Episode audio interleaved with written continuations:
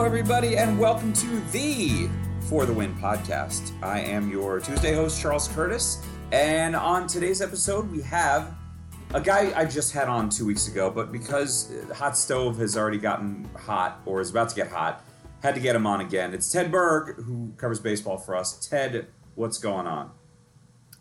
I am chilling. How are you? I am mostly chilling too. Uh, I guess chilling. We can we can make a pun because I have a bit of a cold. So apologies for listener for sounding stuffed up. But we'll forge on.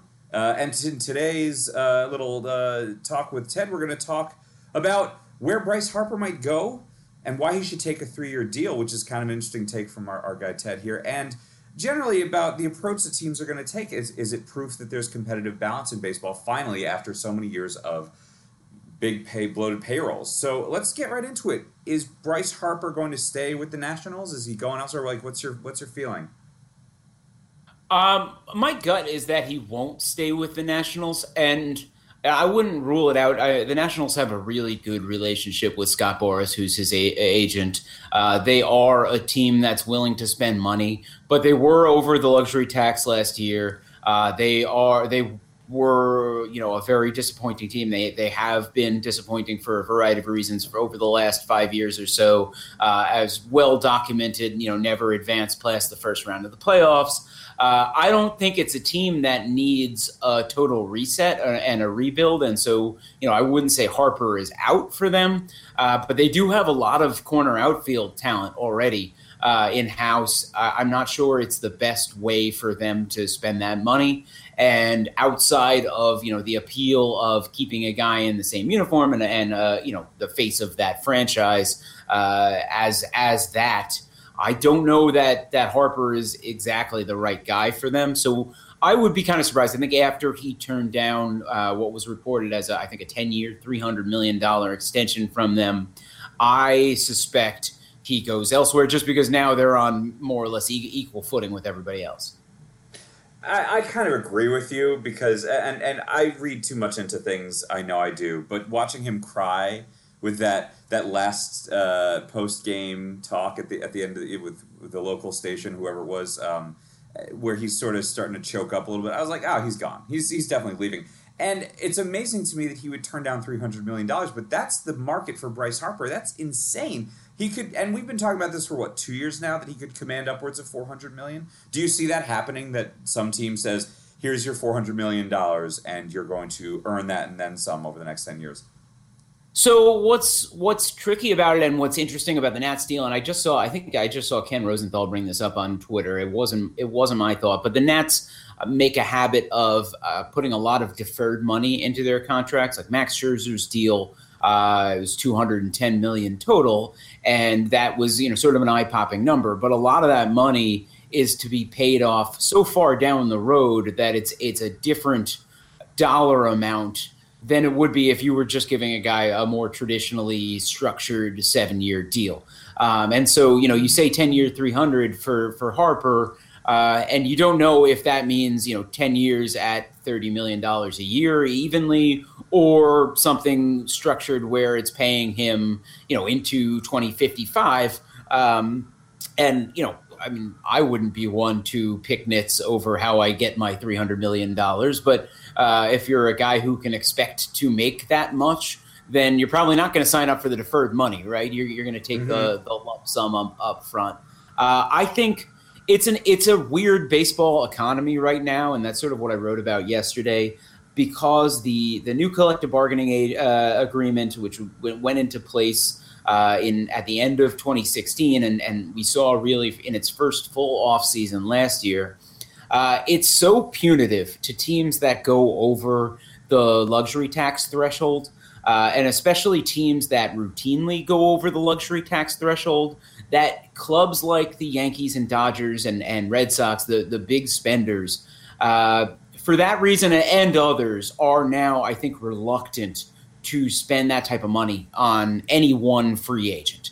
Uh, there are very few examples of this type of you know 10 year mega deals where you say okay that one really worked out for this team because by nature you're paying a guy into his decline phase Now, Harper is younger than than most any free agent that has that has ever hit the market, so it's a, it's a little bit of a different equation there.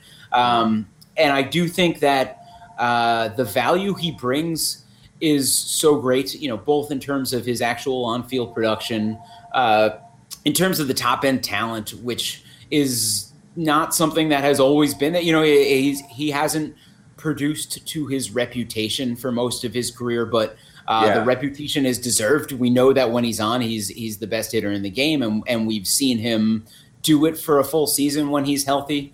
Um, and so, you know, I think it's it's uh, and, and, you know the fame on top of that, the the uh, and and I'm sure the teams have a calculation for uh, how many jerseys he's going to sell and how many extra eyeballs he's going to bring in and how many tickets he's going to sell. Um, and I think that all adds up to one of the most valuable free agents in the sports history. Now, uh, the interesting caveat to that is that if you look back, even if you include 2015, which was Harper's huge season, he just hasn't been as good a player as Manny Machado over the last few years. And, and Machado's also right. extremely young, also a free agent. He's a, a, more valuable defensive player because he's flexible. He can play the infield, um, and he's just been better. Um, and so uh, while Machado's reputation and fame don't match Harper's, uh, and now there are knocks on Machado as a as a dude, as we discussed, I think, uh, two weeks ago. We did, um, yeah. I,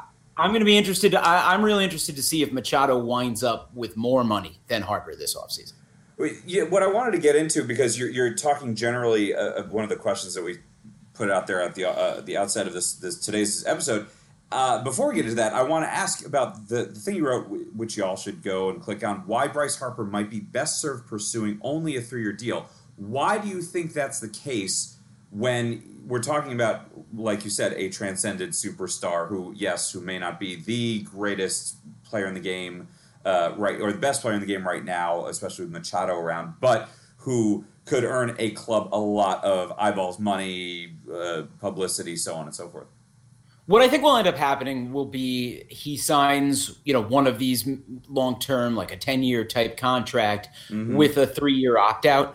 Um, and I think that then he will, if he produces at all, exercise that opt out uh, mm. because uh, of the the collective bargaining agreement I mentioned. It, it, expires at the end of the 2021 season. It has become abundantly clear since this current uh, agreement was signed that it has been very bad for free agent for free agent baseball players. Um, now, granted, they're still getting a lot of money. Eric Hosmer still got a 144 million dollars last year. It's not like it's it's totally dried up, and so someone just takes one team to to blow Harper out of the water.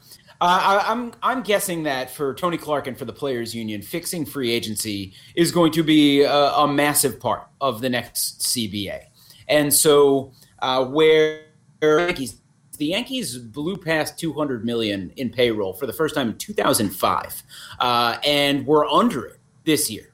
Uh, mm. Teams like the Yankees used to routinely uh, field teams with a payroll of twice the league median. Um, the Dodgers would do it pretty frequently too. I think one time the Yankees even tripled the league median uh, payroll, and now uh, because of of revenue sharing, because of the the luxury tax uh, because of draft pick penalties and, and teams sort of moving towards uh, developing homegrown guys, the top spenders in the league just don't. Uh, they just don't outspend the rest of the clubs the way they used to, and I feel like that is sort of a, a something that has happened uh, artificially because of these penalties put into the CBA. And so, if the league can remove that or or mitigate those to some extent, especially uh, what they're doing is, is there's sort of like a progressive tax. If you go over once, you pay, uh, I think, 10%. If you go over twice, you pay 20%. If you go over three times, you pay 50%. And so it behooves teams like the Yankees and the Dodgers to get back under it for at least one year before they go past the, the luxury tax again, and, and they both did this year. Um, and so I think the the union will probably focus on eliminating that type of, of exponential increase to that tax you start seeing these top end spend in accordance with how much money they're making now, which is far, far more than they were making in, in 2005 when the Yankees were spending more than they are now in payroll. And so I think it's a it's a whole new market if there's a new CBA, and I think Harper and Boras should be smart enough to realize that. Uh, and that's why I, I wrote, you know, the, the first three years I think of this deal are really the most important ones for him.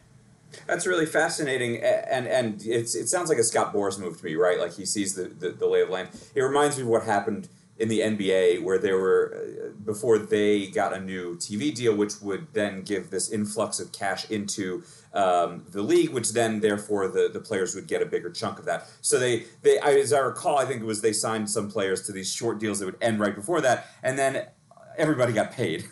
it's different here. Uh, a little bit because you talk about these sort of luxury taxes and, and, and all that. And it brings me to the question that I, it made me think about while reading your, your piece, which was is does this mean that you know if the Yankees and the Dodgers are suddenly like, nope, we're not probably going after Bryce Harper?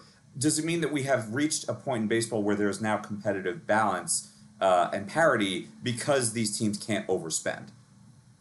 Kind of, I would say kind of. Um, there are sort of marginal ways teams can uh, can there are like loopholes and ways teams work around it. Uh, the Dodgers uh, part of what built the current Dodgers team is that for a long time they were willing to just eat salary and defer salary and and and move money around in ways that uh, that avoided those penalties while still sort of flexing their financial might and and clubs uh, there's there's caps signings and and how much you can spend in the draft and and uh, but the big market clubs sort of figure out ways to maximize their uh, their money, if not hmm. necessarily mm. on payroll, then elsewhere in player development. Um, right? If if there were really competitive balance, I don't think you'd see the Yankees, Red Sox, and Dodgers in the season practically every year. Right? It's not just that they're so much better run than the other franchise. There there are the the financial powerhouses, and and they've used it well. Um, you know, versus not not every team that spends a ton wins a ton, and that's that's clear, right? The the A's and the Rays were both very much contenders this season with with very small payrolls. There are ways to create a winner without spending money, um, and so you know probably.